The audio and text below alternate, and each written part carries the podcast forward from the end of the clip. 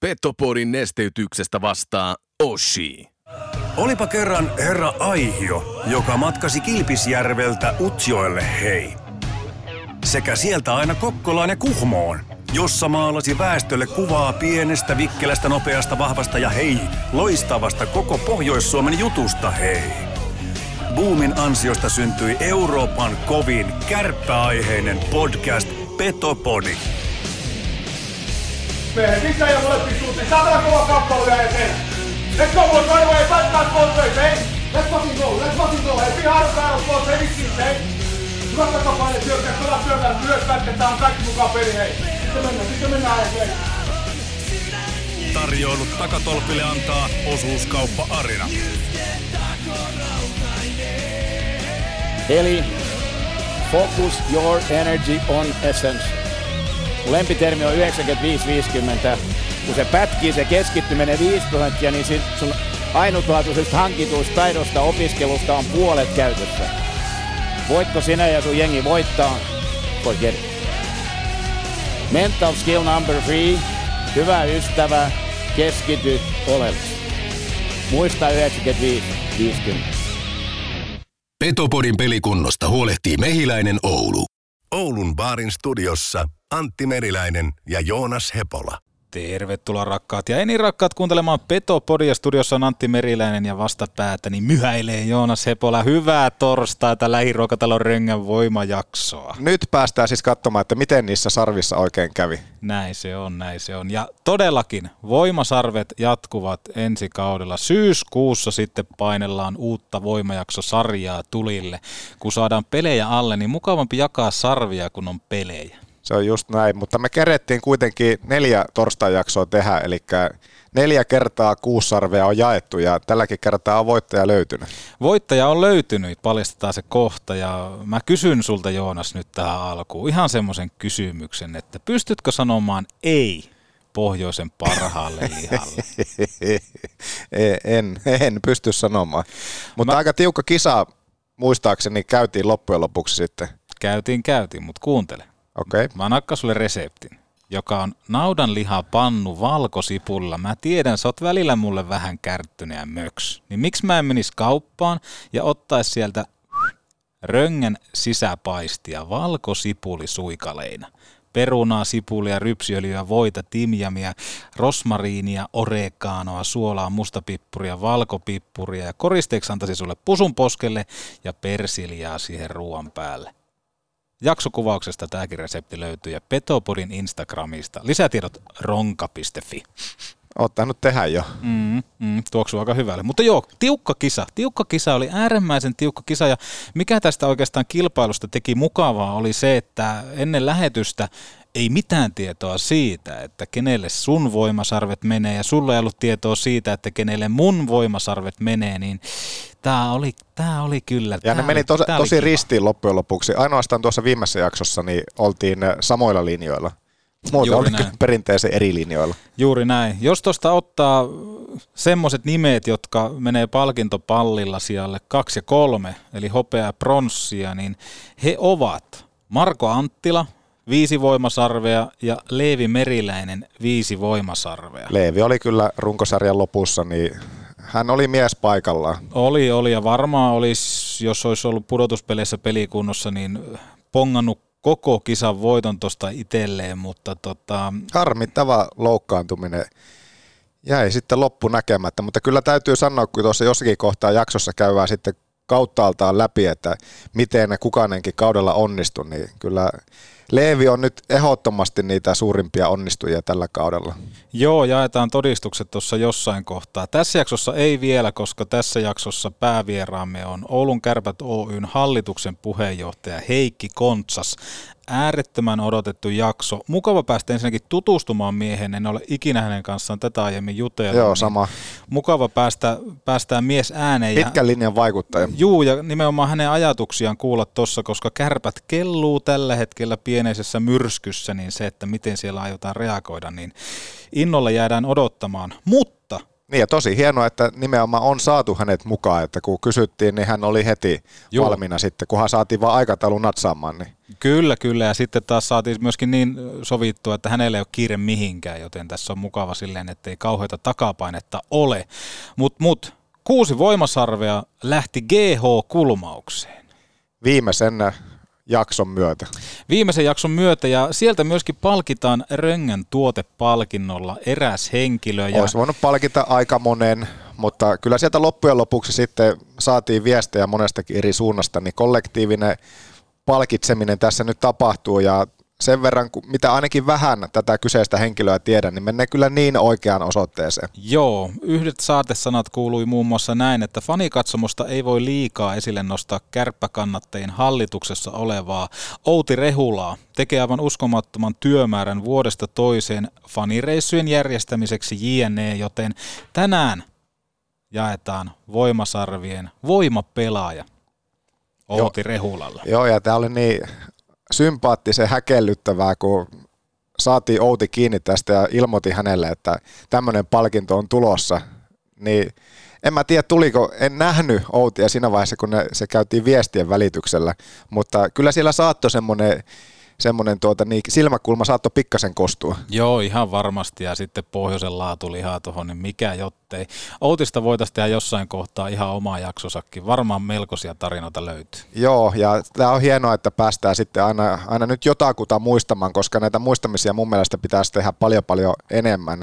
Esimerkiksi just täällä kannattajapurukoissa on se nyt sitten poromafia, kärppäkannattajat, etäkärpät, niin siellä on niitä tyyppejä, tietenkin se on iso porukka, ketkä sitä työtä siellä tekee, mutta loppujen lopuksi siellä on lopulta semmoinen pieni ydinjengi, joka tavallaan pitää kaiken kasassa, ja yksi niistä henkilöistä on ehdottomasti Outi Rehula. Ehdottomasti juuri näin. Ja nimenomaan, että aina paikalla, aina läsnä. Ja Jotenkin aina semmoinen Niin. iloinen kanssa, mitä Outia on täällä hallillakin nähnyt ja noissa kärppäkannattajien pikkujouluissa taas sai kunnia olla mukana, niin jonkun nekin täytyy aina järjestää ja organisoida. Niin kyllä siellä taitaa niin siinäkin tapahtumassa Outilla aika isosti olla niin sanotusti kyntensä pelissä. Onneksi olkoon Outi Rehula. Hän saapuu kohta hakemaan myöskin tältä nautusten jälkeen tuotepalkintoa, niin tota, voitaisiin sopia hänen kanssaan oikeastaan aikaa tämmöiselle Outin omalle jaksolle. Ehdottomasti. Puhelin soi, mitä ihmettä? Petopodi, kuka siellä? Silmun Simo tässä Yölintu-orkesterista, terve. Terve, terve. Kansan syvistä riveistä on heitelty kysymyksiä, että minkä takia mulla on tommoset nappikuulokkeet Niin. keikalla päässä. Joo. Että mitä sieltä tulee. Ah, No, syyhän on aivan selvä. Mä kuuntelen Petopodia. no niin. Kiitos soitosta Simo Silmu. Otetaanko studioksi? Stu, stu, stu, Joo, Heikki Kontsas. Otetaan jo. Mistä vitusta ne tietää tämän paikan numero? Petopodi. Me tuodaan seksi takas Raksilaan. Otetaan tähän kohtaan muutama kaupallinen tiedote, niistä ensimmäisen tarjoaa Oulun porakaivot. Etelä-Suomi huomio, Mä kysyn, miksi et lähtisi alan ammattilaisten matkaan, jonka päätoimialana on porakaivojen ja maalämpökaivojen teko ja niihin liittyvät asennukset? Oletko sä heidän etsimä letkumies eli keruupiirin asentaja? Jos oot reipas, omat C-kortin ja haluat hyvää palkkaa hyvästä työstä, niin tämä voi olla sun. Oulun porakaivot hoitaa tarvittaessa kouluttamisen ja tarkemmat speksit just sulle. Miksi et menisi osoitteeseen oulunporakaivot.fi ja sieltä yhteys Sami Manniseen, jolle et muuten pärjää käden väännössä. Tehdään oikeastaan niin, että jos saat ton paikan, niin lupaan ostaa sulle Petopodin pelipaidan ja jos voitat vielä työhaastattelussa konsernin johtajan käden väännössä, niin no jutellaan siitä lisää. Mutta lisätiedot oulunporakaivot.fi ja sieltä yhteys Sami Manniseen. Ja toisen näistä tarjoaa laturiin.fi. Haluaisitko laturiin.fiin asennuskumppaniksi? Saat valmiit tuotteet ja täyden tuen, nimittäin he etsivät asennuskumppaneita ympäri Suomen, jos yhteistyö kiinnostaa näiden tekijöiden kanssa, jotka hoitaa kaiken viimeisen päälle, niin jätä yhteystietosi jaksokuvauksesta löytyvään linkkiin, niin tehdään Suomen liikenteestä puhtaampaa. Lisäksi totta kai asennukset kaikkiin mahdollisiin paikkoihin, vaikka sinne sun mökille tai työpaikkas pihaan laturiin.fi. Ja viimeisenä vielä Mersu maksut sinne, mistä niistä huolehditaan. MB-osa on Mercedes-Benz henkilöpakettiautoihin erikoistunut huolto- ja varausen liike Oulussa, Ylivieskassa ja Kemimaassa. Hemmottelut ja lisätiedot mbosa.fi. Näin se on studion väkimäärä lisääntynyt Oulun Kärpät Oyn hallituksen puheenjohtaja Heikki Kontsas. Tervetuloa. No kiitoksia. Tämä on ensimmäinen Petopodi ja podcast-vierailu ylipäätään, mikä se on lähtökohta ja asetelma. Totta kai uuden äärellä olla. No vähänhän tuo jänskättää tietenkin. Mutta hyvin varmaan menee. No toivotaan. Toivotaan, toivotaan. Joo, sua on paljon pyydetty ja kysytty, että kärppähallituksesta saahanko vieraita ja että on tosi hienoa, että oot tällä hetkellä tässä saman pöydän ääressä. Joo, kiitoksia kutsusta. Ei ole ennen kutsuttu varsinkaan silloin, kun on hyvin mennyt, mutta nyt kun on vähän hankalampaa, niin tietenkin alkaa kiinnostaa, mutta nämäkin paikat pitää kestää. Kyllä, juuri näin. Niin minkälaista se, tietenkin aina kun menee hyvin, niin silloinhan se on, voi sanoa, että aina helpompi puhua, mutta sitten kun on vähän haastavempia aikoja, niin ne sitten mittaa tietenkin aina vastaajaakin. Joo, kyllä, kyllä tuota, niin tietenkin sen jo Jukurit tappion jälkeen ja nyt tämän KK-sarjan jälkeen, niin kyllä sitä palautetta tulee. Tietenkin mulle tulee murtoosa siitä, mitä tulee Tommille ja Hapalle, mutta, mutta kuitenkin aika paljon.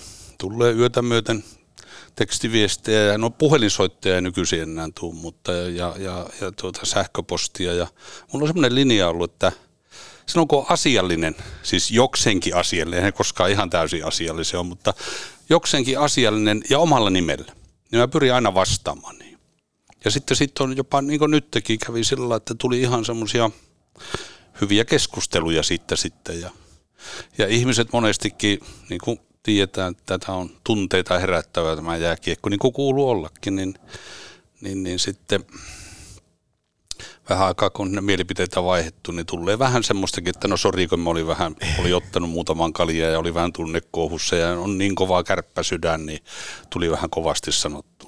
Mutta eikö just näin, niin kuin tuossa muutama sana kerettiin tässä kanssa vaihtaa, että jos ei se herättäisi tunteita, niin sitten, sitten se vasta ongelmissa olisikin. No se on juurikin näin.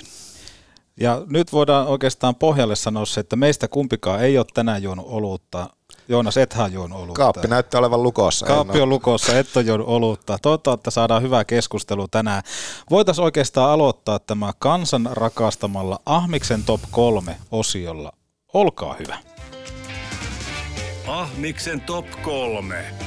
No tää on nyt varmaan näitä kehityspäivien innovaatioita. Taidan tässä kohtaa kuunnella mieluummin Total Hockey Foreveria. No, alkaako kopukka vähän kangista? No kyllähän tässä, jos ei tässä kopukka kangista, niin mä en tiedä missä. Ei missä on ihan juuri näin.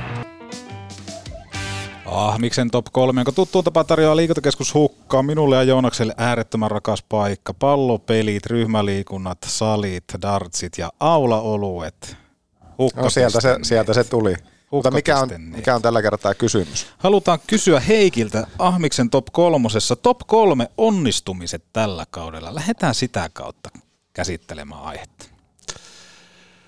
No jos tietenkin hallituksen näkökulmasta katsoo, että mikä meidän tehtävä on luoda olosuhteita ja tulevaisuutta niin kuin kärppäyhteisölle ja osakeyhtiölle, niin varmaan yksi iso onnistuminen on meidän yrityskauppa vuodenvaihteessa, että siihen voidaan palata myöhemminkin, voin kertoa, että miksi ylipäätään tämmöisiä tehdään. Mutta sitten jos mennään tietenkin tuonne joukkueeseen niin, ja, ja tuohon pelaamiseen, tästäkin voi heti sanoa sen, että – mä ymmärrän ja tiedän sen, että se on ihan sama, miten, miten meillä menee tuolla kaukalon ulkopuolella kuustokissa tai tunturiviihteellä, että meitä arvioidaan aina sen mukaan, että mitä tuolla kaukalossa tapahtuu. Ja sitten jos mä nostan muita onnistumisia, niin mä no, nostan artut. Hyry Paaso. Hyry Paaso, Sie- siellä on toki meriläinenkin, mutta meriläisellä oli jo vähän, on, hän on käynyt ja hän on NHL-varaus, ja, mutta artut on semmoisia, että ainakin mulla kärppäsyönä aina sykähtää, kun he on kaukalossa. Joo, ja he on myöskin tässä Petopodissa ollut kauan aikana vieraana, ja heitä on ollut kyllä makea kuunnella. Tuntuu, Joo. että tosi semmoisia fiksuja tyyppejä myöskin kaukalon ulkopuolella. Kyllä, ja sitten siinä on niin hyvä esimerkki, että kun tänä päivänä tahtoo kaikilla, vähän nuoremmilla ja vanhemmillakin olla hirviä kiire niin siinä on kaksi nuorta miestä, jotka on niin tehnyt riittävästi maileja tuolla junioripuolella ja nyt ne on valmiita tulleen tänne ja, ja raivaa itsensä paikkansa tuonne pelaavaan kokoonpanoon ja toivottavasti ensi vuonna vielä isommissa rooleissa. Otetaan kiinni tuohon, kun sanoit, että voit avata sitä yrityskauppaakin tässä. Joo. Mennään heti siihen, kun kerta sen mainitsit. Avaa vähän. No minä avaan sitä sillä lailla, että kun tämä jääkiekko-liiketoiminta, niin tämä on tämmöistä toloppa sisään, toloppa ulos liiketoimintaa. Että mä oon joskus sanonut, että kuukausi ennen tilikauden päättymistä, joka päättyy huhtikuun lopussa, niin monestikaan tiedä, että teetkö puoli miljoonaa voittoa vai puoli miljoonaa tappiota, koska näillä viimeisillä pelillä on niin iso merkitys siihen talouteen.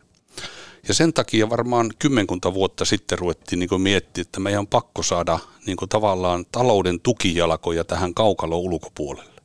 Niin, että me ei olla niin riippuvaiset, että jos me tehdäänkin puoli miljoonan tappioita, niin pitää ensi vuonna ottaa ottaa tuota pelaajapudjetista puoli miljoonaa pois. Kun meillähän ei ole niitä kummisetiä, tähänkin voidaan vielä palata tähän meidän omistajuuteen, koska me ollaan ihan erilainen seura kuin mikään muu liikassa. Niin sen takia me on lähetty, ei me vahingossa olla ostettu kuustotkia tai nyt tunturiviihdettä, vaan niillä on tietty tarkoitus. Ja me katso, jos me katsotaan, mihin tämä suomalainen ja kansainvälinen eurooppalainen jääkiekko on mennyt, niin me ollaan niin aivan erilaisessa kilpailutilanteessa kuin kymmenen vuotta sitten. Nyt liikassa Nokia-areena ja Tampereen, siellä on aivan mahtava puumia, mikä on todella hienoa, mutta tähän asettaa niin meille kaikille muille seuroille ihan uuden riman. Sitten jos me katsotaan niin kuin eurooppalaista jääkiekkoa, niin kun KHL loppui viime vuonna, niin sieltähän tuli toista sitä pelaajaa markkinoille. No, valtaosahan niistä meni Sveitsiin ja Ruotsiin. Miksi ne menee sinne? No sen takia, kun niiden palkanmaksukyky on ihan eri luokkaa. Mehän jäähän niin koko ajan esimerkiksi Ruotsista jälkeen. Otetaanpa nyt vaikka ihan käytännön esimerkkinä, että otetaan tuommoinen teoreettinen luku, että jos me saadaan TV-korvauksia Suomessa jokainen liikaseura vaikka miljoonan, niin Ruotsissa jokainen liikaseura ensi vuonna saa 6,5 miljoonaa. Sitten voitte niin ajatella, että minkälainen palkanmaksukyky niillä on verrattuna meihin. Ja tämähän niin asettaa meidän taas uuteen kilpailutilanteeseen. Ja sen takia meidän ei ollut pakko rakentaa näitä ulkopuolisia, taikka me ollaan se valittu se strategia ja aika, aika monet yrittää nyt seurata perässä sitä. Niin, jos mietitään tota vaikka, että palkan maksu on sitten paremmalla tolalla, niin se varmaan näkyy myöskin tällä kaudella. Puhuttiin neljän miljoonan joukkueesta ja siitäkin varmaan... Jopa yli neljän miljoonaa. Yli, yli neljän miljoonaa, niin onko se näin, että, että keskimääräisesti jopa niin pelaajien ansiot on pystynyt nousemaan, että yrityskauppojen myötä? No kun ette kerro nyt kellekään muulle tätä, niin minä voin paljastaa salaisuuden. Mä sen takia ei se haittaa vaikka etelässä luulevakin, että meillä on yli neljän miljoonaa joukkue, koska se sitten ne itsekin alkaa sitten satsaamaan ja tuhlaa rahoja sinne. Mutta fakta on se, että kärppien historian kalleen joukkue on ollut 3,7 miljoonaa ja se oli vuonna 18. Ja tämä vuoden joukkue ei ole lähelläkään sitä. Eli oikeasti, mutta ei se, se, sillähän ei ole sitä, sinällään mitään merkitystä siihen, että epäonnistuttiin kaukalossa. Mutta toisaalta hyvä tietää, että eihän tämäkin, että ei se oikeasti ole yli neljän miljoonaa. Ja paljonko se on? No sitä mä en viitti teille sanoa, koska niitä ei kerrota julkisesti. Meidän budjetti on kolme miljoonaa ja kyllä se sen päälle on, mutta ei se ole lähellekään neljä miljoonaa.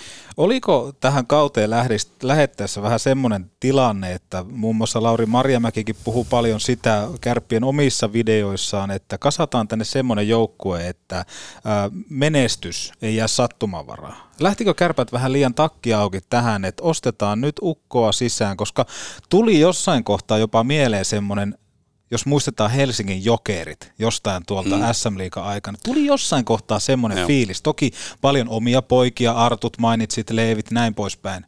Totta kai. Mutta se, että ylipäätään se, se lähtökohta kauteen, niin se vaikutti siltä, että toki maailmantilannekin oli, mutta että ostetaan, ostetaan, ostetaan. Lähdettikö takki auki?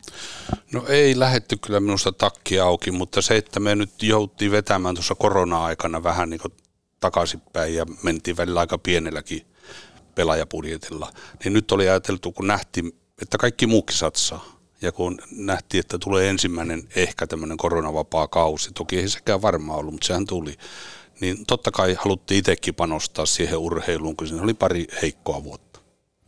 Ja, ja tuota, en minä niin tunnista mitään takki auki ilmiöitä, mutta, mutta markkinat oli aika ihmeelliset.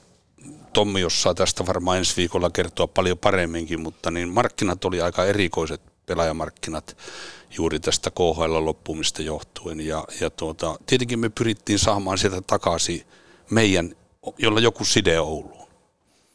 Ja sen takia sieltä tuli Julleja, tuli Kepua ja, ja Atteja ja muuta. Aten kanssa toki oli sopimustakin. Niin, niin, niin kuitenkin siinä rin, tavallaan niin kuitenkin pyrittiin rakentamaan vähän samanlaista joukkuetta, että siellä on kokeneita omia kavereita ja sitten siellä on nuoria. Siellä oli Topia ja, ja, ja tuota Villeä ja, ja Arttuja ja, ja Meriläistä ja Blunkvistia. Että kyllähän meillä kuitenkin oli nuoriakin siellä koko ajan kasvamassa. Joo, ja jotenkin mä ostan tuo, jos miettii vaikka viime kautta, niin ne pelaajat, mitä viime kaudella kärpät hommas, niin okei, heistä ei välttämättä ainakaan niin suurella liikayleisöllä niin paljon ollut tietoa siellä, ja ne osa meni vihkoon, mutta mitä nosti tuossa esille, että mitä nyt tuli takaisin, niin kyllähän sillä nimenomaan semmoista kärppäleimasuutta paljon oli kuitenkin taustalla. Ja sitten he, ketkä oli myös uusia, vaikka Tiivolat kumppanit, niin he oltiin kuitenkin nähty, mitä he esimerkiksi liikassakin on saanut aikaa. No juuri näin. Ja silloin kun otetaan liika ulkopuolelta, joka ei koskaan pelannut Suomen liikaa semmoinen pelaaja, niin siihen liittyy aina oikeasti iso riski. Et voi, varsinkin jos tulee Pohjois-Amerikasta, joka ei ole Euroopassakaan pelannut niin siihen liittyy aina tosi iso riski, se on tässä vuosien varrella nähty, mutta tämä ei poista sitä tosiasiaa että, ja, ja faktaa, että me epäonnistuttiin ja me ollaan äärettömän pettyneitä koko organisaatio ja meidän pitää nyt tehdä, tehdä jotakin, että me tai me tiedänkin, mitä meidän pitää kohta tehdä, mutta, mutta pitää huolellisesti käydä tämä läpi ja mennä eteenpäin. Niin, no voitaisiin ottaa oikeastaan siihen, kun kysyttiin noista onnistumisista, niin myöskin se, että se on mahtavaa, että myönnetään ja tiedetään se, että mikä on mennyt vikaan, mutta se, että mikä oli mielestä semmoinen yksittäinen epäonnistuminen tällä kaudella? Niitä oli varmaan paljon siellä sun Viimeinen täällä, kymmenen mutta... peliä, se on ihan selvä. Viimeinen kymmenen peliä? Ihan selvä, sehän on ihan selvä. Jos me katsottiin 17 ekapeliä syksyllä. Me oltiin sillä tahilla pelattu, mutta voitettu runkosarja. Me mitä sen jälkeen tapahtui? Koska no, se on totta, sitä että startti, me, sitä me nyt, oli hyvä. Joo, sen sitä, jälkeen tuli lamaat. Sen jälkeen tuli, niin kuin kaikilla tulee, okei me siitä noustiin vielä ja, ja tuota, tuossa vuodenvaihteen jälkeen niin meillä oli hyvät saumat, niin kuin itsellä oli käsissä, mennä neljä joukkoa. Mutta sitten tapahtui jotakin se viimeinen kymmenen peliä ja se on niin anteeksi antamatonta ja se, se meidän pitää niin perin juurin selvittää, että mitä siinä tapahtuu. Ja sitä työtä me ollaan nyt tekemässä. Työtä ollaan tekemässä. Onko tässä hetkessä, kun jos me mietitään, että meillä on tietty aika nyt tätä nauhoittaessa sitä, kun kausi päättyy, niin miten te olette alkanut käsittelemään asioita? No minäpä kerron, kun minä olen tuolta Ylä-Lapista syntyisi poikasena paljon ollut kavereiden kanssa tunturissa kalalla kaikki kesät, niin meille niin vanhemmat ihmiset aina sanoo, että jos olette eksyksissä, niin istukaa alas ja keittäkää kähävit. Ja kähävit? Sit, kähävit. Ja sitten lähtekää kotiin. Eli me ollaan tekemässä, se oppihan on siinä se, että silloin kun on joku iso ongelma tai hätä tai tuommoinen, niin ei kannata hätiköjen tehdä asioita, istua alas, keittää ne kähävit nuotiolla ja juua ja miettiä asioita. Ja sitten siinä selviää, että missä suunnassa se koti on. Ja sitä työtähän me nyt ollaan tehty tässä.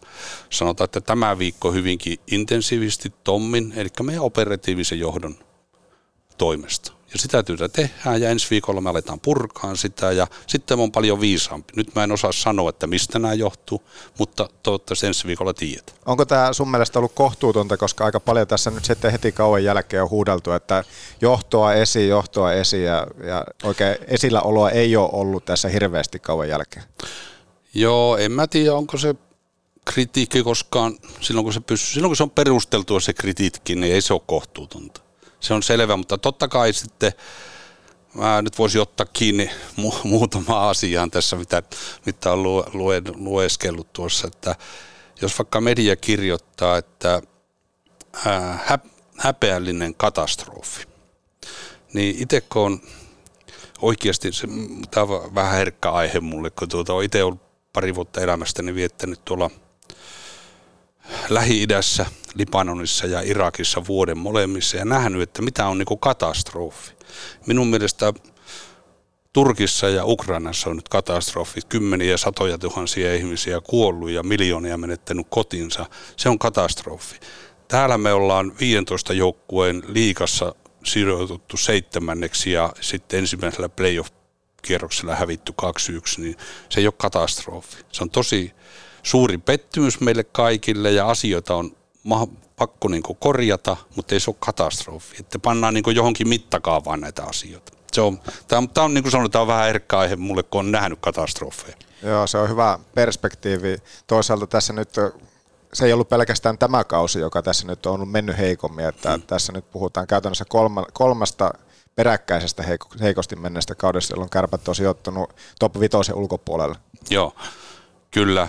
Ja, ja tuota, mehän voidaan tuosta omistajuudesta puhua hetken päästä, mutta mehän tehdään tämmöisiä viiden vuoden strategiakausipätkiä, joka johtuu juurikin siitä, että kun meidän, meillä on tämä säätiöomistajuus, eli meillä ei ole kummisetään. Eli meidän pitää viiden vuoden pätkällä aina tehdä positiivinen taloudellinen tulos, koska jos me tehdään negatiivinen, niin kukaan ei, ei työnnä meille rahaa. Ja tuota niin, meillä on sitten se viiden vuoden pätkällä on tavoitteena voittaa yksi mestaruus ja pelata joka vuosi mitallista ja sitten tehdä positiivinen yhteenlaskettu taloudellinen tulos. Viime kauteen päättyi niin edellinen viime vuosien strategiapätkä. Me voitettiin siinä mestaruus, saatiin hopeaa ärsyttävällä tuomarivirheellä ja tuota, niin, voitettiin kolme kertaa runkosarja. Se, että ei pelattu sitten mitalleista, no toinen vuosihan lopetettiinkin kesken ja toisena vuonna ei pelattu mitalleista. Ja nyt meillä on tavallaan alkanut uusi strategiakausi ja se on selvää, että että tuota, niin urheilullisesti jäätiin tavoitteesta. No ihan selvä. Me ei pelattu mitalleista tänä vuonna. Mitä toimenpiteitä tämmöinen normaalisti aiheuttaa, jos ei päästä niin, niin sanotusti tavoitteeseen? No silloin tehdään just tätä, mitä me nyt ollaan tekemässä. Eli istutaan alas, yritetään etsiä ne juurisyyt. Mutta pitää muistaa, että tämähän ei ole semmoista, että urheilu, että me niin valitaan täältä palikoita ja nyt me mennään näillä eteenpäin, koska kaikki tekee samaa. Kilpailu entistä kovempi, niin kuin sanoin, tuossa otin tuon Tampereen esille, niin sehän niin nostaa kokonaan uuden vaatimustason meille kaikille seuroille. Ja erityisesti meille täällä, kun me ollaan vähän niin kaukana kaikesta.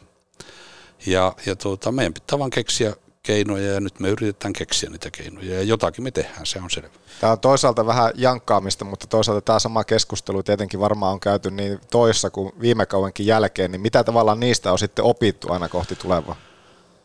No viime kausihan meni vielä sillä lailla, että me mentiin selkeästi pienemmällä pelaajapudjettilla aikaisemmin tästä koronasta johtuen, ja kun ei tietty, että saadaanko pelata, ja niin kuin kävikin, että mehän pelattiin yksi kuukausi, oli vielä viime kaudellakin, että pelattiin tyhjille katsomoille, ja niin kuin sanoin, niin kun meillä ei ole sitä kummisetään, niin meidän on pakko mennä niin kuin aina talous edellä. Mennäänpä tuohon, tuohon tuota, se ehkä selventää paremmin, kun kun tuota, me ollaan ihan erilainen liikaseura kuin mikään muu. Kaikilla muilla seuroilla on niin joku omistaja, jollakin on yksi tai kaksi tai useampia rikkaita ihmisiä, jotka omistaa niitä ja omistaja panee rahaa sinne seuraan. Kun eihän tästä taloudellisestihan ei ole montakaan seuraa, jotka niin urheilulla tekee taloutta. Ja meidän, meidän omistajat on aikanaan silloin, kun on noustu liikaan ja, ja Junno Juha aikana siellä Mestiksessä tehtiin aika hyvä taloudellinen pohja niin on haluttu silloin, tämä on Arposen Sepon aikana tehty, haluttu te betono, betonoida tavallaan se omaisuus, ettei kukaan pääse enää hukkaamaan sitä. Ja sen takia ne kärppien osakkeet annettiin silloin säätiöön. Ja säätiö omistaa tänä päivänäkin noin lähes 80 prosenttia kärpät osakeyhtiöstä. Ja säätiöllä on vain yksi ja ainut tehtävä. Pohjoissuomalaisen junioritoiminnan tukeminen. Ja se pohjoissuomalainen junioritoiminta tarkoittaa vanhaa Oulu ja Lapin lääniä, jossa on yhteensä 36 pientä junioriseuraa pohjoisi Ivalossa ja eteläisimmät tuossa Nivala Ylivieska akselilla. Ja nyt tämä systeemi toimii sillä lailla, että kun osakeyhtiö tekee tulosta, se jakaa osinkoja. Osingoista 80 prosenttia menee sinne säätiölle. Ja säätiö jakaa avustuksia näille 36 junioriurheiluseuralle hakemusten mukaan. Ja, ja tuota niin, me ollaan ainoa urheiluseura Helsingin jalkapalloklubin lisäksi, joka ylipäätään jakaa osinkoja omistajille. Ja siinä mielessä Kärpille ei kenenkään tarvitse olla kateellinen, koska Kärpillä ei kukaan riska, rikastu. Toivottavasti ei köyhykään, koska ne osingot, niin kuin esimerkiksi viime talvena, viime vuonna jaettiin osinkoja, noin, oliko se pikkusen vajaa 190 000 euroa, josta vajaa 150 000 euroa meni säätiö ja loput sitten se 20 pinnaa, mitä siinä omistusta, niin se jakaantuu muistaakseni kahdelle saalle kuudelle kyllä kolmelle pienomistajalle. Ja tässä tullaan, kun puhuttiin junnulätkästä, niin myöskin tähän varmaan tähän seurayhteistyö, mikä se on. Ja siitä on tullut vahvaa viestiä, että siitä ei ole käytännössä mitään hyötyä. Mitä ajatuksia tästä herää? No nyt pitää taas erottaa se, että meillä on kolme juridista organisaatiota kärppäyhteisössä. Joo. Kärpät osakeyhtiö, jonka tehtävänä on tämä urheiluliiketoiminta ja sen alla on A-juniorit. Sitten on Kärpät 46 ry, joka on siis rekisteröity yhdistys ja se vastaa junioritoiminnasta ja naisten liikakiekosta. Ja sitten on säätiö, jonka tehtävänä on omistajuus ja junioreiden tukeminen, juniorijoukkuiden tukeminen. Niin, niin tuota, siis se, mehän ei olla osapuoli seurayhteistyössä, vaan se on 46 ry on se osapuoli. Ja tuota, on sitten toisenlaistakin viestiä kuin mitä sinä sanoit äsken, mm. mutta minä en oikeastaan halua nyt ottaa kantaa heidän puolestaan tähän asiaan. Harmi, jos ne koetaan noin, koska minun mielestä tämä on ollut, jos ajatellaan niin niitä lapsia ja nuoria, ja jotka niin jääkiekon pariin tulee, niin mä toivoisin, että tämä seurayhteistyö niin mahdollistaisi heille polun toteuttaa unelmiaan, vaikka sinne NHLään saakka. Mutta kuitenkin pitää muistaa, että tämä jääkiekon tärkeä juttu ei ole se pelaajien tuottaminen NHL, vaan se yhteiskunnallinen merkitys, että on harrastaa tätä hienoa lajia. Eihän kaikista tuu pelaajia, eikä ole tarviskaan. Petopodi, puolen Suomen podcast, hei. Huoletonta autoilua meiltä. Yksityis- ja yritysliisingit. Autolle.com Voihan berberi mikä burgeri. Parempaa kuin hyvää. Oulun baarista.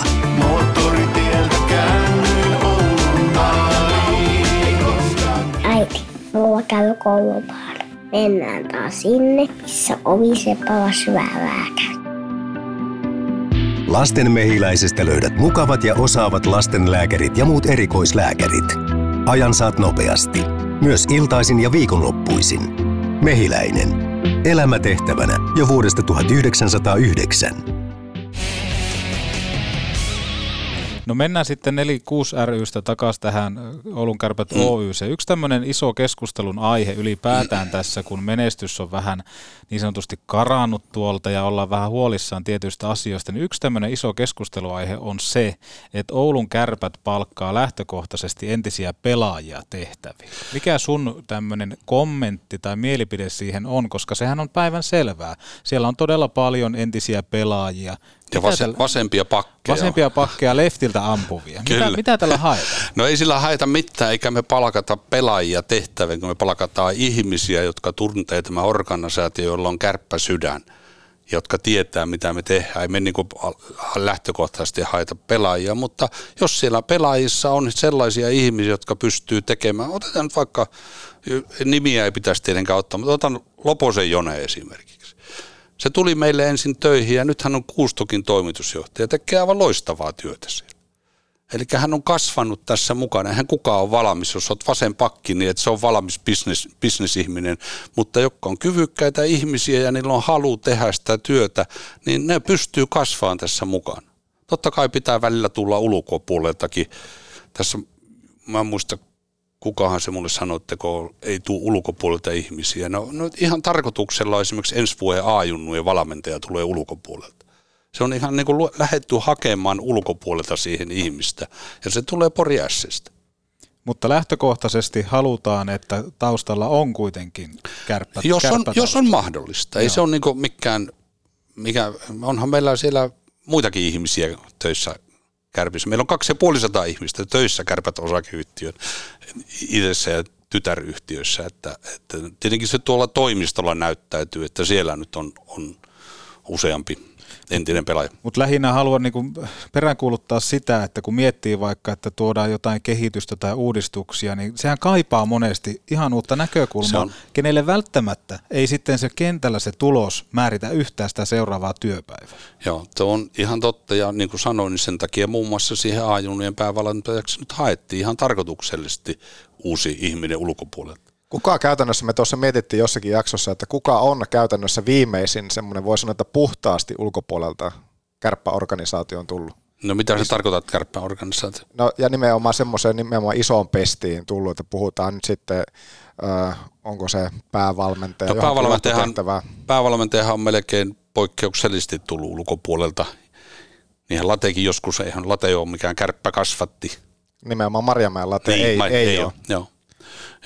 Ja tuo, no otetaanpa kiinni Mikkolan lateesta, koska se, mä oon laten tunnen pikkupojasta, nyt puhutaan siis Mikkolan Laurista, mm. niin tunnen pikkupojasta saakka ja mulla harmittaa ihan suunnattomasti henkilökohtaisesti, koska meillä on ajatuksena rakentaa hänelle myös valmentajapolku, niin kuin meillä on pelaajapolkujakin, niin myös valmentajapolku.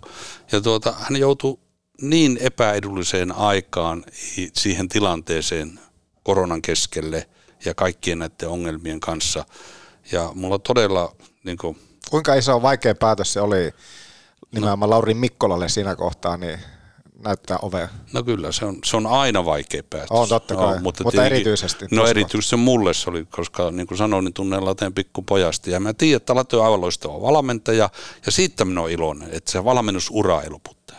Päinvastoin, nyt hän pääsi tuonne maajoukkue ympyröihin mukaan, eli hän pääsee nyt kehittämään sitä osaamista, mitä hänellä ei ollut, eli kansainvälisen kiekkoon tutustuminen ja sen kansainvälisen pelivaatimusten niin kuin ymmärtäminen. Ja siihen pääsin nyt tutustumaan. Ja on itse asiassa tässä samassa tilassa ollut, kun Late kävi Tomi Lämsän kanssa kertomassa viime MM-kisoista, että mitä kansainvälinen peli tänä päivänä tarkoittaa. Ja hän esitti siellä hyviä videoklippejä ja kertoi nimenomaan. Mutta tuohon just kans, jos päävalmentaja asiaan, niin se, että sehän on hienoa, että se päävalmentaja nousee sieltä omaa seuraa sisältä, mm. niin kuin vaikka just Lauri Mikkolan polkuun päävalmentajaksi. Mm. Ehkä viimeisin just sitten, joka ulkopuolelta on tullut, niin on nimenomaan just Lauri Marjamäki, joka tuli silloin se ensimmäinen, ensimmäinen stintti, mm. niin hän tuli ihan täysin pakaa ulkopuolelta. Ja Mampa ja, siinä välissä. Jo. Ja Mampa sitten sen jälkeen välissä, joo, mutta se, että silloin Marjamäki laittoi tosi monta voi sanoa, että palasta uusiksi siinä kohtaa. Tuntui, että, että lähetti niin kuin ihan täysin uuteen suuntaan siinä kohtaa, kun late tuli ensimmäistä kertaa. Joo, pitää muistaa, että... Mampa, Mampa tuli apuvalmentajaksi, josta sitten taas nousi Joo, päävalmentajaksi, kyllä. mutta suoraan päävalmentajan pestille ulkopuolelta tullut. Joo, viimeisen jo va- va- varmaan Marja Mellate on varmaan ollut näin, että tietenkin se voi aina katsoa, että miltä se pitää muistaa aina, että meillä on semmoinen sanonta tuolla, että seuraa aina isompi kuin kukaan yksilö, oli se sitten pelaaja tai valmentajakaan tai kuka tahansa, niin Kärpät oli ennen Marjamäen lateja ja tulee olemaan jälkeen Marjamäen late, että tämä seurahan ei niin häviä tästä näin, että totta kai jokainen ulkopuolinen ihminen tuo jonkun uuden piirteen tähän juttuun ja se, sitähän se on ihan totta, että se on hyvä juttu ja sitä tarvitaan aika ajoin. Kärppä-lokoa tuossa nostit esille. Jotenkin tuntui myös sillä, että nyt kun mentiin näihin viimeisiin peleihin, niin tuossa tuli just artut esille, jotka nimenomaan tuntui, että heistä huoku se, että pelattiin lokolle. Mulla jotenkin jäi semmoinen fiilis, että välttämättä lokolle ei nyt sitten loppujen lopuksi sitten ihan tarpeeksi pelattu. No tätä me just selvitetään, että miksi näin tapahtuu. Kun mä sanoin, että mikä oli Onko suurin sama, sama tunne? On, on, on ilman muuta ja se pitää, pitää olla rehellinen. Peli on aina rehellistä. Kyllä sen kaikki näki täällä, että ei, ei, niin kuin, ei ollut, asiat ei ollut kunnossa ja viimeinen, viimeinen kymmenen peliä oli niin ääretön pettymys. No jos otetaan siitä kiinni ja lähdetään vertaamaan oikeastaan tuosta Mikkola Laurista, kun hän sai aikanaan potkut. Paljon sanottiin sitä, että tulos ei tyydyttänyt ollut sitä, mutta Kärpillä meni myöskin huonommin entä Mikkola Lauri aikana. Mikä mm. on Lauri Marjamäen luo, tämmöinen niin kuin luottamus tässä kohtaa? Onko se vaakalaudalla? No ajattelepa näin, että me ollaan nyt kolme vuotta tavallaan pelattu urheilusti huonosti. Meillä on ollut kolme eri päävalmentajaa niin kai meidän pitää välillä katsoa itseämmekin peiliin. Että eikä se aina voi olla päävalmentajassa vikaa, vaan täytyy meidän organisaation kehittyä muutenkin. Ja mä oon itse ajatellut sitä asiaa näin, että meillä on paljon semmoisia, mikä on niin iso juttu ei ole pielessä vaan on paljon semmoisia pieniä juttuja, joissa me ollaan vähän jääty kilpailijoista jälkeen. En ala niitä nyt tässä erittelemään, koska me käydään niitä. Me ei ole vielä käyty niin omassa porukassa tätä keskustelua läpi, koska nyt tehdään sitä taustatyötä. Ja mä uskon, että sieltä niin lähtee. Mutta kun puhuin tuosta toloppa sisään, toloppa ulos liiketoiminta, niin ajatelkaapa tänä vuonna, että me tuota niin, mä en muista montako peliä me Saipaa vastaan pelattiin. Me menetettiin niille neljä pistettä. Jos me oltaisiin menetetty vain kolme pistettä, me pelattaisiin nyt Lukon kanssa playereita. Ja tämmöistä keskustelua, en mä tiedä käytäisikö tätä. Että se on niin kuitenkin, tässä on niin pienet ne marginaalit ja jokainen seura voi, joukkue voi voittaa kenet tahansa. Ja tämä ei taaskaan, en halua sitä selitellä sitä, että etteikö ollut pettymys ne viimeiset kymmenen peliä. Ja sitä me nyt selvitetään, että mitä tapahtuu. Ja kaikkiin näihin niin sopimuksiin, niin, niin, niin tota, me tullaan sitten ulos niistä, kun niiden aika on ja päätökset on tehty. Tällä hetkellä mulla ei ole vastausta. Yksi semmoinen myöskin, mikä kun kärppiä seuraa tiiviisti, niin on myöskin sillä tavalla, ehkä mikä tähän kauteen taas lähdettiin tekemään, että kärpät olisi entistä lähempänä. Puhutaan sitä yhteisöllisyydestä. Mutta jotenkin tuntuu, että sitä ei välttämättä sitten ollut. Tullaan ehkä näihin, mitkä sitten oikein kunnolla sitten taas antoi anto lisää myrskyä vesilasiin, kun toimitusjohtaja ei ollut viimeisessä pelissä paikalla, ää, kehitysjohtaja ei ollut paikalla. Tullaan siihen vaikka, että nostetaan vaikka Junno Arponen, että silloin kun Tutolle hävittiin, niin he oli kärppäklubilla saamassa palautteet vastaan. Tullaan myöskin siihen, mitä tuossa jakso alussakin puhuttiin siitä, että kun tullaan omalla nimellä ja siellä tullaan omalla nimellä mm. keskustelemaan. Yksikään pelihän ei tapaa ketään, mutta se, että oltaisiin läsnä, niin Joo. yksi tämmöinen juttu, mikä omasta mielestä, puhuttiin siitä, että ei pelattu logolle, mutta mun mielestä myöskään niin johtoporras ei pelannut sillä tavalla logolle, että he olisi ollut saatavilla. No minäpä kerron tähän nyt Tämä on saanut sekä Junnolta että Arposelta kyllä henkilökohtaisen palautteen tästä, mikä on ihan hyvä. Hyvä niin. Vi, viimeksi hyvä, niin. eilen Juhan kanssa keskusteltiin tässä, kun oltiin katsomassa U18-peliä, niin, niin se on ihan totta. Ja minun, tässä täytyy minun nostaa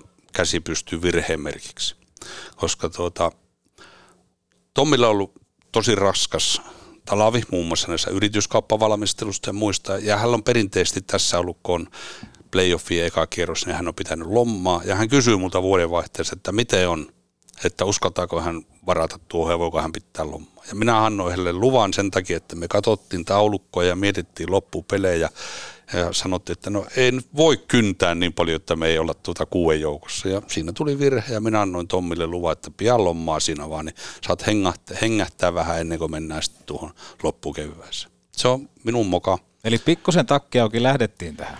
No, ei lähetty takki auki edelleenkään. Yritettiin olla realisteja, mutta tuota, siinä meni pieleen ja, ja minä otan sen omaan piikkiin.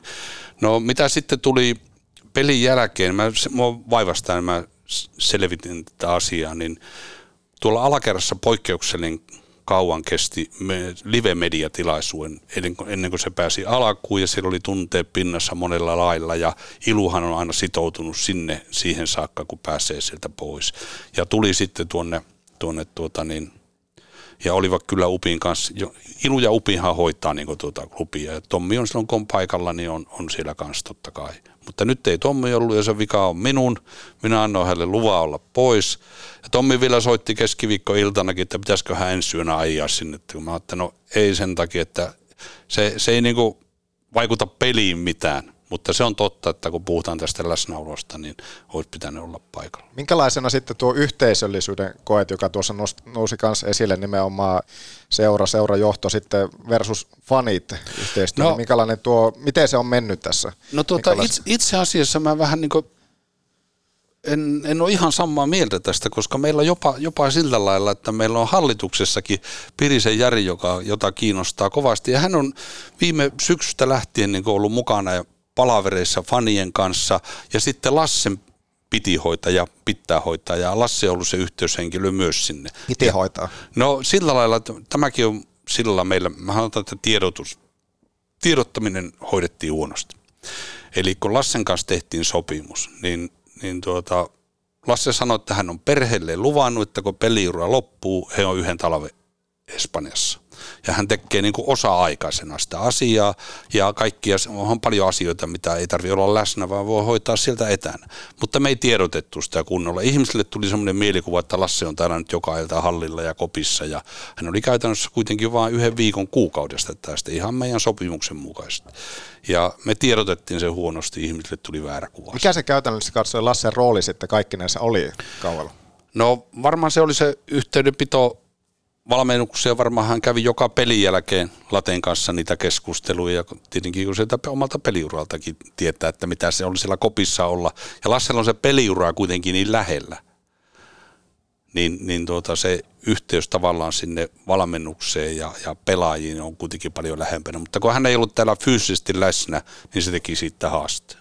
Tässä kauan aikana monenlaisia tapahtumiakin tapahtui. Jotenkin jäi mieleen esimerkiksi vuoden vaihteesta Marko Anttila jatkosopimus, joka tietenkin herätti silloin suurta keskustelua, miten se kaikkinensa silloin meni, niin minkälaisia ajatuksia tuo nyt sitten, no mitä neljä kuukautta myöhemmin herätti, kolme kuukautta myöhemmin herätti? No kun en ole tämän somemaailman asiantuntija, niin mä en oikein ymmärtänyt sitä keskustelua, mutta sitten ehkä... Närää ainakin se herätti. Närää se herätti, mutta sekin oli, että ainakin puhuttiin, mutta, mutta tota, tietenkin varmaan seuraavalla kerralla tehdään semmoinenkin asia eri lailla. Mutta nimenomaan tuohon tiedottamiseen, toi on mielenkiintoista kuulla nyt jälkikäteen, että on sovittu, että hän on niinku osa-aikaisena nimenomaan Joo. just tämän etäilyn takia. Joo. Tuntuu, että se on niinku päiväselvä asia, että se pitäisi tuoda ilmi. Ihan vaan vaikka, jos miettii vaikka Lassen odotusarvoa Joo. ja hänen myöskin paineita, koska nythän se oli vähän sillä tavalla, että sitten kun pelit alkoi menemään huonosti, jostain nousi ilmi, että hei, että se asuu Espanjassa, niin toi ihan niin kuin seuralta käsittämätön virhe. No. Tiedottaminen. Kyllä, kyllä. Näin jälkikäteen sano, voi sanoa, että kyllähän se siis tuli silloin esille, mutta se on pitänyt selkeämmin kertoa. Ja tietenkin Lassi olisi voinut itsekin sanoa, että hän asuu Espanjassa, kun hän on luvannut perheelle, että asutaan vuosi Espanjassa, kun peliura loppuu. Mutta yhtä kaikki. Miten no nyt se vuosi on takana? Niin nyt se on vuosi, hän perhehän muuttaa tänne. Kyllä, eli, no. eli nyt se etäily toisin sanoen. Etäily on loppu ja on fyysisesti läsnä ja kaikki näihin asioihin palataan sitten kun me saadaan nämä valmiiksi, nämä paketit, niin tiedotetaan sitten jatkosta, miten, mitä kukakin tekee tiedotetaan, lupaatko, laitetaanko kättä päälle, että onnistunut tiedotus? Ei, ei laiteta, koska tuota, minä olen oppinut elämässä, elämän kokemusta jo niin paljon, että tiedottaminen voi onnistua vaan vahingossa. Joo. Tota, jos miettii vielä lähinnä tuohon kärppien liiketoimintaan, niin semmoinen yksi tässä kauden aikana ää, keskustelun aihe, mitä mulle kantautuu korviin, mitä sitten vaikka ihan kärppien yhteistyökumppanitkin välillä mm. miettii, että voisi kysyä tämmöistä asiaa jossain kohtaa. Ö, siellä on koettu jossain määrin myöskin sillä tavalla, että välttämättä se jääkiekko ei ole numero yksi. Se voi toki olla ihan väärä ajatus, niin kuin varmaan onkin, mutta on lähinnä se, että kun ollaan yhteistyökumppaneita, ollaan sponsoroimassa, niin koetaan, että meneeköhän tämä raha itse urheiluun vai meneekö tämä sittenkin siihen, että kärpät pystyy laajentamaan toimintaa, ostamaan jossain kohtaa jopa tämän kyseisen sponsorin vaikka kilpailija. Niin tämähän on aika kuitenkin semmoinen, Joo. mikä kärppien pitäisi osata erottaa välittömästi ja tullaan tiedottamiseen ja kaikkeen Joo. muuhunkin. No oikeastaan mehän vastasin sulle tähän kysymykseen mm. jo. Eli miksi me ollaan ostettu nämä kaksi isoa pohjoissuomalaista brändiä, mm. joilla on aika lailla samoja arvoja kuin meilläkin, eli pohjoissuomalaisuus. Ja tuota, niin niiden tarkoituksena on se, että me voidaan tässä kovassa koventuneessa kilpailussa vastata siihen, että me voidaan antaa pitkäjänteisyyttä tälle meidän urheilulle. Me tiedetään, että tänä vuonna me tullaan tekemään urheilulla turskaa aika satoja tuhansia euroja varmaan selviä huhtikuun lopun jälkeen, niin tuota, me ei kuitenkaan tarvitse miettiä, että okei, että nyt pitää puoli miljoonaa ensi vuoden pelaajabudjetista pois. Koska me voidaan niin pitkäjänteisesti, se meillä on se viiden vuoden jakso, jolla meidän pitää olla niin kuin vähintään plus minus nolla. Me ei voi olla paljon miinuksella.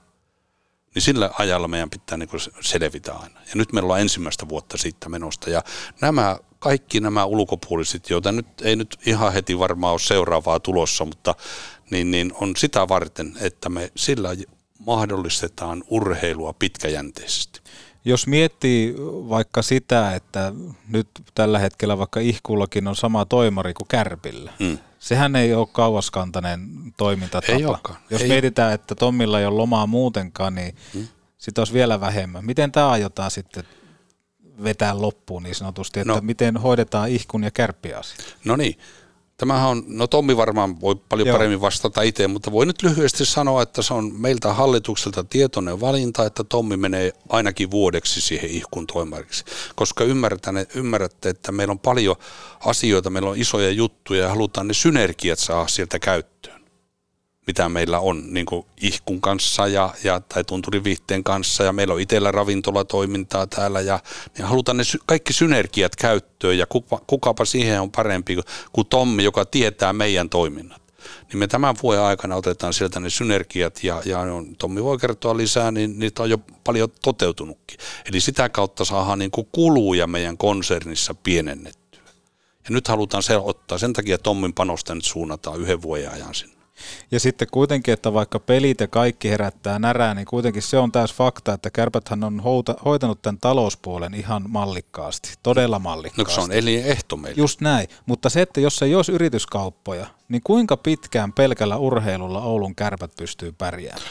No sillä lailla pärjättäisiin, että, että tuota, peräbudjettia jouttaisi varmaan ottaa heti milli pois ja, ja sitten pelattaisiin siellä. Tämä on niin jo suuri saavutus, että ollaan ensimmäisellä kierroksella. Tämä on niin fakta. Pitää muistaa, että me kuitenkin, meillä on aika, meidän halli täyttää kohta 50 vuotta, ei tästä aivan hirviästi enempää niin liiketoimintaa revitä tästä hallista – ja, ja tuota, Oulun talousalue on kuitenkin rajallinen, jos me verrataan pääkaupunkiseutuun tai ylipäätään Etelä-Suomeen, jossa suuri osa ihmistä asuu, yrityksistä on ja niin edelleen, niin kyllä me niin tällä alueella on, tämähän on sitä Junno Juhan perintöä. Se pitää niin sanoa, että Juha on aikanaan luonut tämä ja Tommi on pystynyt tätä vielä kasvattaa. No tästä ehkä hyvä leikkaus sitten halliasiaan tai areena-asiaan. Joo. Melkoinen aasisilta tuli. Mi- missä sen kohdalla nyt sitten mennään ja mitkä ne tavoitteet, visiot sitten sen suhteen tällä hetkellä on? No kaupunkihan on ottanut nyt sen homman niin kuin haltuunsa, eli Oulun kaupunki tekee tämän vuoden aikana sitä niin sanottua markkinavuoropuhelua, eli pyrkii selvittämään sen, että, että onko siihen pikkusen yli puolikkaaseen sen kokonaiskustannuksesta saatavissa ulkopuolista yksityistä rahoitusta.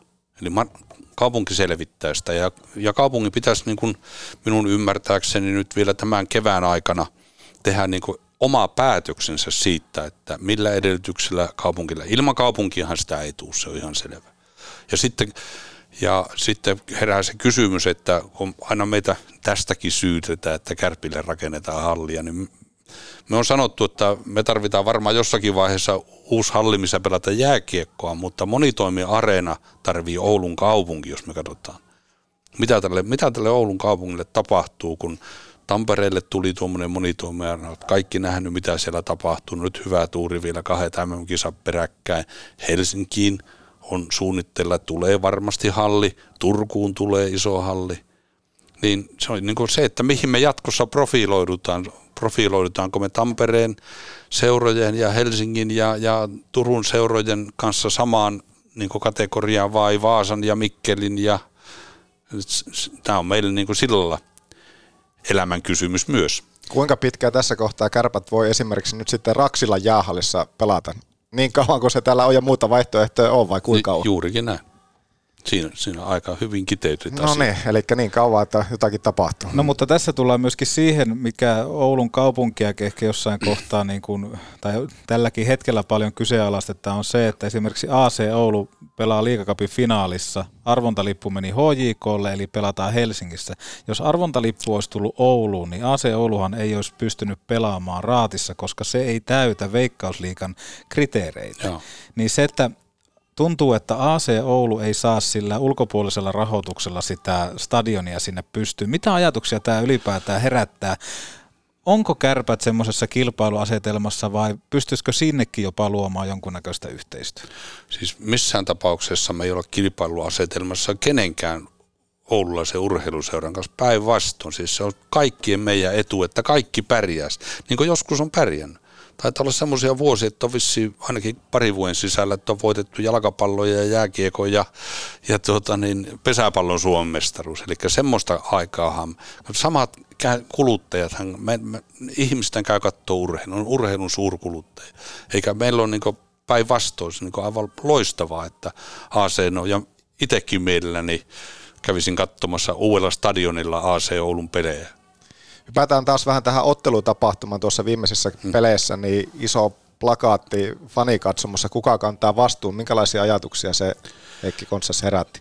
No, se pani miettimään, nyt tuli se hiljainen hetki, mistä sä sanoit, että kun se kuuluu tuonne tuon radioon, kun joutuu miettimään, niin tuota, uh, mitä se vastuunkanto on? Niin, mitä se otettiin vastaan sitten seuran kannalta? No niin, me, niin kuin sanoin, niin me mitä me ollaan tekemässä nyt. Me yritetään selvittää juuri tai selvitetään juuri syyt, mitä tässä tapahtuu ja korjataan se, mikä pitää korjata ja pidetään se, mikä on ehjää. Se on niin se meidän tavoite. Ja sitähän me ollaan nyt tekemässä. Mutta, mikä varsinkin on ehjää tällä hetkellä? No varmaan niin semmoinen, semmoinen, semmoinen perus asia kärpissä, meillä on hyvä junioritoiminta, totta kai sekin heittelee näin, meillä on hyvä talous ja, ja semmoinen kokonaisuus on, mutta on paljon pieniä asioita, joita pitää parantaa. Mä, niin kuin, mä olin äärettömän iloinen, iloinen fanien käyttäytymisestä tuossa KK-pelillä. Kyllä, se, se, on, se, on, se, on, se on muuten, kun onnistumisia, niin, niin tuota, se on kyllä yksi semmoinen tosi hieno juttu. Kuinka vetovoimainen kärpät tulevaisuudessa on nyt viitaten näihin viimeisiin kausiin sun mielestä? No varmaan ne haasteet tulee tietenkin sieltä näiden kansainvälisen tai eurooppalaisen kiekkoilun osalta, että me Suomessa ylipäätään ei olla niin hyviä maksajia, palkanmaksajia. Ja sitten kyllähän se on, sekin on fakta, että ei sitä pääse mihinkään, että jos sulla on pelaaja, joka on vaihtoehto tulla tällä hetkellä Tampereen seudulle tai Ouluun, niin viimeistään se vaimo tai tyttöystävä sanoo, että mennään Tampereelle. Siellä on niin hirveä se buumi tällä hetkellä menossa ja mitä Oulussa tapahtuu. Meiltähän niin kuin, tavallaan niin kuin puuttuu semmoiset vetovoimatekijät kaikki tällä hetkellä, mutta uskotaan tulevaisuuteen, että tässä ollaan parempi. Voisiko jonkunnäköistä parempaa keskusteluyhteyttä nimenomaan faniporukan kanssa kärpät tehdä? Sanoit, että hallituksessa on ö, tota, henkilö, joka on tästä kiinnostunut, mutta onko siinä semmoista kuilua, mitä ei olisi korjattavissa? No varmaan ainahan keskustella voi paremmin, mutta tuota, niin mä sanoisin, että se on kuitenkin mennyt nyt eteenpäin. Minkälaisissa asioissa se on erityisesti mennyt eteenpäin? No varmaan Lasse on yksi, joka on keskustellut aika paljonkin ja muun muassa, että miten tuota, tuossa, sitähän laajennettiinkin tuota fanikatsomaa jo vähän sen. Ja faneilla olisi haluaa päästä tuonne päätyyn. Onko pääsemässä? No siihen pitää Tommi vastata, koska siinä on taas se juttu, että siellä on meillä aika paljon kausikorttipaikkoja että miten niitä saadaan siirrettyä. Mutta tämmöistä keskustelua on siellä käymään ja varmaan paremmin minun mielestä ainakin, tai fanit varmaan osaa vastata paremmin, jos se on heidän mielestä mennyt huonompaan suuntaan, mutta minun mielestä se on mennyt parempaan suuntaan. Minkälaisia ajatuksia sitten kanssa se herättää, kun tuntuu, että kirjoittelu on sitä, että rivikatsoja on jäänyt liian huonoon tai huonompaa asemaa esimerkiksi mitä aikaisemmin, että puhuttiin tuossa, että aitiot nousi paljon keskusteluissa esille, että onko aitiot täynnä versus siitä, että miten rivikatsoja sitten yleisössä voi, niin mitä ajatuksia se herättää? No minusta tämä kaikki herättää sitä ajatuksia, että silloin kun peli tuolla kaukalossa kulkee, niin silloin kaikki katsojat on, on hyvässä asemassa, eikä niitä niin paljon kiinnosta, että minkälais, missä ne mutta ei, ei heitä tässä viime aikoina niin kovin ei paljon ole. täällä ollut. Se on, se on juurikin näin. Oliko kyse just sitten tästä vai jostakin muusta? No kyllä mä sanon, että sun... meidän kaikki, kaikki kulminoituu, että miten kaukalossa peli kulkee. Ja se on niin se asia, mihin meidän pitää nyt keskittyä ja laittaa kuntoon. Se on niin se fakta. Määrittääkö kaikista eniten tulos vai peli, pelikirja, millä esimerkiksi kärpät tässä nyt viime kaudella pelasi? Uh, mitä tarkoitat mitä tarkoittaa tulo, ta- taloudellisella tuloksella? Ei vaan pelin tuloksella se, että voittaako kärpät vai minkälaista kiekkoa, tunnerikasta kiekkoa se esimerkiksi kaukolossa no, esittää? No tässä on varmaan niinku, tästä on varmaan niinku kahdenlaista, mulle on se tunne on, on tosi tärkeä. Totta kai, että jos vaikka pelataan kuinka tunteilla ja tiputaan ekakierroksella, niin no sekin on parempi kuin tämä nykyinen, että ei ole tunnetta ja tiputaan, mutta, mutta tuota, kyllä tunteilla, se on kuitenkin tunteita herättävä ja tunnepeli, niin kyllä se tunne on tärkeä, mutta niin kuin huomaat, niin sitten kuitenkin, jotka menee päätyyn, niin kyllä siellä sitten aletaan katsotte Tapparan peliä, niin, niin kyllä siellä on sitä kaksivaiheisuutta ja välillä Juu, ollaan. Toki. joo, ja, ja sillä voitetaan niitä mestaruuksia. Joo, ja lähinnä just se niin kuin tuntuu, että se tunnekin, niin se mitä jotenkin hirveän paljon jäi kauella just puuttumaan, mikä myös tätä tunnetta sieltä puuttuu. Kyllä. Että, ja sen myöskin yleisö aistia, että, mm. että ollaanko täällä nyt sitten oikeasti töissä vai joo. ollaanko vaan paikalla. Joo. Mutta se on just se asia, mitä me nyt tällä hetkellä pyritään selvittämään, että mikä se oikeasti aiheutti sen. Minä Andrei Potajczuk, minä olisin Better Body.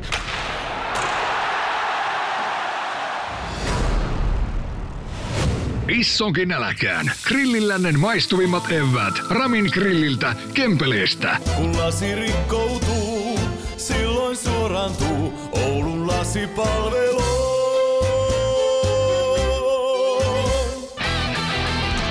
Jos sä joudut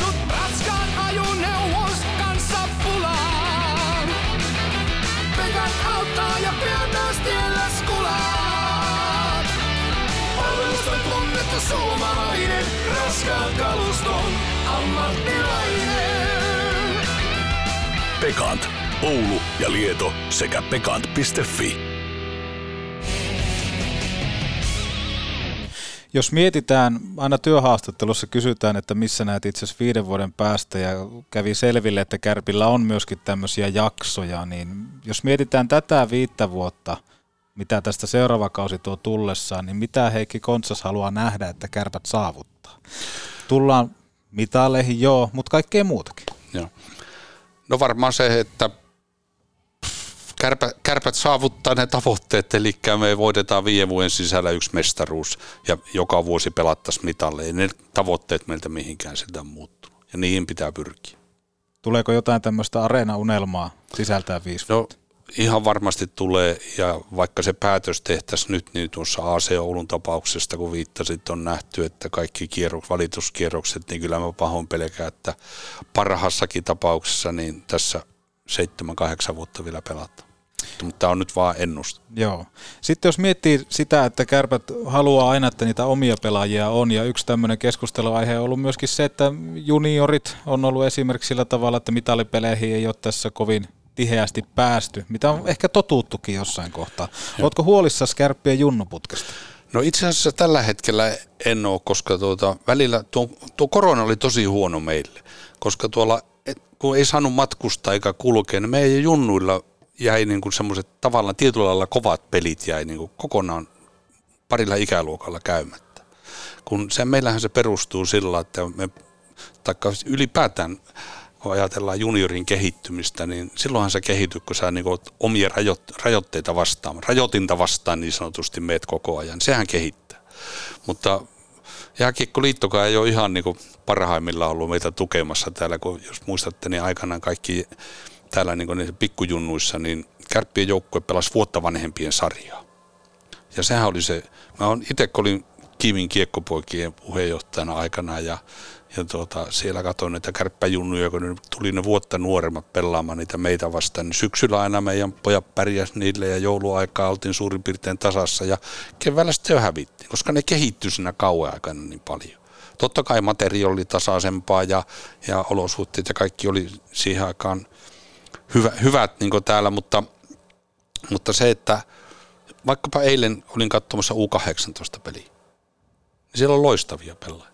Joko valtaosa niistä on, taikka yksi kentällinen on pelannut A-junnuja jo koko tämän A-junnujen sarja, joka on kehittänyt niitä varmaan eteenpäin. Ja ne oli, vaikka ne voitti vain 3-1, mutta pelillisesti ne, niin ne oli selkeästi eellä ja siellä on loistavia yksilöitä tulossa taas. Kuinka huolestuttavaa, että se on kuitenkin ainut ikäluokka, joka tyyli tällä hetkellä enää kohta pelaa, että kaikki muut on jo sitten Joo, kyllä. Joo. En, en ole huolestunut sitten, koska aina menee vähän näin. Ja sitten mä oon sitäkin sanonut, joskus mulle Junnu valmentajille, että oikeastaan se, että onko se joukkue ensimmäinen tai neljäs tai kuudes, niin sillä nyt ei ole lopun perin niin suurta merkitystä, vaan sillä, että siellä tehdään oikea ikäluokassa oikeita asioita, että yksilöillä on mahdollisuus kehittyä eteenpäin. Sitten kun mietitään vaikka joukkojen kasaamista, niin yksi nimi on pakko nostaa esille, joka on siis Harri Aho, mm. joka vastaa kärppien näistä pelaajahankinnoista. Tuntuu, että esimerkiksi silloin kun Lassakin tuli taloon, niin hänen yksi tehtävä oli olla apuna Harri Aholle välillä, kun, tai oikeastaan monesti kun kärpät hankkii jonkun vahvistuksen ja tulee tiedotus, niin musta tuntuu, että se pelaajan tervetulo toivotus on lähinnä samaa mitä edellisessäkin pelaajassa. Miten sä itse koet, että Harri Aho on onnistunut tässä, koska tuntuu, että niitä hutivetoja on tullut aika paljon. Käyttääkö Harri Aho, käyttääkö kärpät tarpeeksi aikaa siihen, että ostetaan vahvistus silloin, kun me tarvitaan? Onko se just semmoinen oikea pelaaja. Saatko kiinni tästä? Saan kiinni kyllä ja tuota, tietenkin katsotaan, pitää aina katsoa pitkältä pätkältä ja pitkältä perspektiiviltä, niin on Hapa tehnyt loistavaa työtä. Se, että maailma on, niin kuin sanoin, on muuttunut tässäkin suhteessa ja varmaan meidän pitää niin kuin satsata siihen skauttaukseen ja tämmöiseen data-analytiikkaan, jolla pelaajia haetaan. Niin, niin tuota, se on varmaan semmoinen, mikä on yksi meidän kehitettävä kohde, että ei tätä nyt voi panna niin kuin hapan piikkiin, vaan kyllä, niin kuin sanoin, silloin kun joutaa jos ei pärjätä tai joutaa valmentaja erottaa, niin kyllä se on koko organisaation aina pitää katsoa peiliin. Ei se ole sen yksittäisen ihmisen vika. Ja sitten varsinkin kun pelit on mennyt miten on mennyt, niin yksi tämmöinen myöskin teema on ollut liittyen kärppien johtoon, hyvä velikerho. Mitä tämä hyvä velikerho lähinnä termi herättää sussa? No tuota, tuli taas hiljaisuus. en oikein osaa, osaa sanoa. Mä voin ainakin sanoa, että meidän hallituksessa ei ole hyvä velikerhoa, että, että tuota, jos minä puheenjohtajana sanon jotakin hölmöä, niin sieltä tulee kyllä välittömästi palaute, että, että tuota, ei siellä ainakaan sievistellä asioita. Mites muuten tuo hallitus? Teillä taitaa olla jo pitkä aikaa sama porukka ollut siinä Kyllä. kasassa. Minkälainen porukka on kärppähallitus? No kärppähallitus on semmoinen, että jos mä ihan ala henkilöitä käymään läpi, niin tuota, meillä on niin eri osaamisalueille ihmisiä. Eli Pirisen Jari on, on tuota arvo osuuskunnan toimitusjohtaja, pyörittää toista saa miljoonan sijoitussalkkua. Eli hän on niin rahoituksen ja tämmöisen rahaliikenteen ja hän myös juristikoulutukseltaan ja ollut sieltä kärppien konkurssissa saakka jollakin lailla mukana tässä arvoisen Sepon apuna ja niin edelleen. Ja monen loistavan idean isä esimerkiksi tämän, että, että omaisuus aikanaan säätiöitiin. Ja, ja Eli tarkan markan mies. No sitäkin, mutta hän on myös ideanikkari. Mä joskus sanonut jo, sanotaan nyt julkisestikin tässä, että hallituksen puheenjohtajana minun ajasta suuri osa menee siihen, että kun yritän tyrmätä noita Pirisen Jari ideoita, mutta aina niistä joku menee läpi ja tuota, niin, niin, niin kuin kuustoki osto esimerkiksi tai joku tämmöinen, niin, niin hän, hän on niin semmoinen, hän on sen alan osaaja. Sitten on Ylimarttimo Arto on entinen Het Investin toimitusjohtaja ja, ja, ja KHT-tilitarkastaja. Eli hän on se ihminen, joka kun me aletaan miettiä, että ostetaanko me kuustokki tai, tai tuota, kun meille tar- meillähän tarjotaan siis koko ajan ostettavaksi yrityksiä, niin se on, pyörittelee Excelit meille ympärinsä ja katsoo mikä on kannattavaa ja mikä ei. Eli hän on aivan loistava asiantuntija siinä. Ja sitten on Haakmanin Pasi, joka on juristi ja ollut pitkään mukana hoitanut meidän niin kaikki lakiasiat. Ja tässä, hänestä on kehittynyt tässä vuosien varrella tosi, tosi hyvä tämmöinen sopimusjuridiikan ammattilainen ja asiantuntija. Ja sen takia hän nyt on myös liikahallituksessa vähän samassa roolissa, eli tarjoaa sitä apuaan sinne. Ja sitten on Harjun Pete, joka on niin meillä taas rakentamisen, hänellä on rakentamisen konsulttitoimisto, eli Promen, ja hän on niin sen alan asiantuntija. Ja koko ajan me mietitään, että minkälaista asiantuntemusta me tarvitaan seuraavaksi, ja, ja senkin voi jo sanoa, että sanotaan kolme vuotta tästä eteenpäin, niin meidän hallitus on erinäköinen. Eli sinne on tullut uutta asiantuntemusta, korvataan entistä jollakin uudella ihmisillä, eli meillä on suunnitelma tähän, miten me tätä tehdään. Miten monesti hallitus sitten, vaikka puhutaan kauden aikana, kuinka monesti hallitus istuu alas? Onko se nimenomaan aina, kun on pakko tehdä joku ikävä päätös tai jotain muuta? Kerro vähän tuosta. No varmaan keskimäärin kerran kuussa, mutta sitten on semmoisia kuukausia, että istutaan montakin kertaa. Sitten meillä on, voi sanoa, että viikoittain jotakin asioita käsitellään sähköpostilla tai WhatsAppilla ja niin edelleen. Tosi, tosi paljon ollaan asioista keskustellaan. Kärpille tarjotaan paljon ostettavaa. Avaa hieman. No siis silloin kun menee hyvin ja sitten kun kuustokki ostettiin ja meillä oli välissä tuossa työtahti se henkilöstövuokrausyrityskin, niin, tuota, niin, niin yritykset ottaa yhteyttä ja kertoo, että meillä olisi tämmöinen juttu, että oletteko kiinnostuneet, me ollaan myymässä tätä ja niin edelleen. Ja, ja, ja tuota, totta kai me semmoiset, jotka on kiinnostavia, niin me perataan hyvin Tuo on oikeastaan kuustokki ja tämä viimeinenkin yritysosto on hyvä esimerkki siitä, että esimerkiksi kuustokkihan ja kumpikaan näistä ei tullut julkisuuteen ennen kuin me kerrottiin. Vai tiesittekö jotain etukäteen? Että en, no niin, en eikä tiennyt kukaan muukaan ja sehän perustuu siihen, että kun meillä on hallituksessa itsellä se osaaminen tehdä se taustatyö. Eli just nämä kaverit, jotka, minä en ole sen ala asiantuntija, eli nämä kaverit on semmoisia, että ne pystyy tekemään sen taustatyön itse – ja me saatiin hallituksen sisällä, niin kuin sanotaan, vuoden aikana pyöritettyä se prosessi läpi, koska siihen liittyy tosi paljon asioita. Kuinka isoja uusia juttuja siellä on tällä hetkellä valmisteilla? No tällä hetkellä ei ole, niin kuin sanoin, niin ei ole tähän liittyen, ei ole nyt valmistella. Että kyllä me nyt näillä, näillä yrityskaupoilla mennään eteenpäin. Eihän nämä ole semmoisia että me ollaan niin aktiivisesti ruvettu etsiä jotakin, vaan kyllähän siinä on myös se toinen osapuoli. Molemmissa tapauksissa nämä näiden yritysten omistajat on itse jääneet, halunneet, että me ollaan ostaja ja jääneet siihen mukaan ja ovat mukana pienellä osuudella edelleen siinä. Me omistetaan vain, niin kuin, ei me omisteta 100 prosenttia kummastakaan. Minkälainen on oma ura tuossa sitten taas hallituksessa, mikä on sun niin sanottu sopimustilanne että, tai tulevaisuuden suunnitelma? No sehän on katkolla joka vuosi. Eli tämä prosessihan menee sillä lailla, että, että yhtiökokouksessa yhtiökokous valitsee hallituksen. Hallitus valitsee keskuudestaan puheenjohtajan ja sitten hallitus kokonaisuudessaan valitsee osakeyhtiölle toimitusjohtajan, joka pyörittää sitten valitteinen alaisensa. Eli eihän me valita tuonne vasenta pakkia, eikä sentteriä, eikä päävalmentajaakaan sillä lailla valita. Toki me osallistutaan sen sillä että semmoiset on sovittu tietyt rajat, että kun on joku tietty summa, joka on vaikutus, vaikkapa jonkun pelaajan viisivuotinen sopimus, jolla on niin iso vaikutus, kokonaistalousvaikutus, niin semmoiset asiat käy hallituksessa hyväksyttävänä. Mutta sitten jos miettii, että, että sulle jatkoa tuossa vaikka luvattaisiin joka vuosi, niin ootko siihen valmis, että edelleen hallituksessa oot messissä vai onko Meillä on, meillä on semmoinen suunnitelma, milloin minäkin jään pois ja, ja toki se voi tapahtua jo ensi kesänä, että, että se on joka vuosi katkolla. Niin kuin sanoit tuossa, että nyt on analyysien aika, niin minkälaisella aikataululla tässä nyt sitten kärpät on tulossa ulos? Tommi varmaan ensi, Tommi oli maanantaina Joo, muistan tuli. Tommi varmaan maanantaina pystyy kertomaan teille tarkemmin. En, en halua lyödä mitään päivämäärää lukkoon sen takia, että halutaan tehdä rauhassa tämä prosessi loppuun. Miten ensi kauteen? Terveisiä kannattajille, jotka tätä kuuntelee, minkälaisilla saatesanoilla haluat heitä, heitä lähestyä tässä kohtaa? No mä toivon, että uskotte edelleen kärppiin ja, ja tuota, voitte olla vakuuttuneita, että kaikki teemme parhaamme siellä kärppien hyväksi, että kun meillä ei kellä, meillä on vaan tämän näköinen sydän, kun osoitan tätä kärppälopua, niin mistäpä mä tiedän sen, vaikka sä oot TPSn kannattaja, mä oon tuntunut siltä. Mulla on IFK-logo. Niin, niin, niin tuota, me, kukaan ei tahallaan tee asioita huonosti, eikä kellään meillä ei ole niin omaa lehmää ojassa sillä lailla, vaikkapa hallituksen jäsenillä, että tekisi omaa bisnestä kärpillä, kun tämä on niin meille tärkeä juttu. Ja sen takia siellä juuri nämä ihmiset istuukin. Ja jatkossakin toivottavasti istuu semmoisia ihmisiä, joilla ei ole omaa bisnes, ei ole liitty millään lailla kärppiin. Se on tärkeä juttu. Mutta jotain muutoksia on kuitenkin tulossa. Se on ehkä semmoinen yhteenveto, mitä tässä niinku pystyy rivien välistä lukemaan.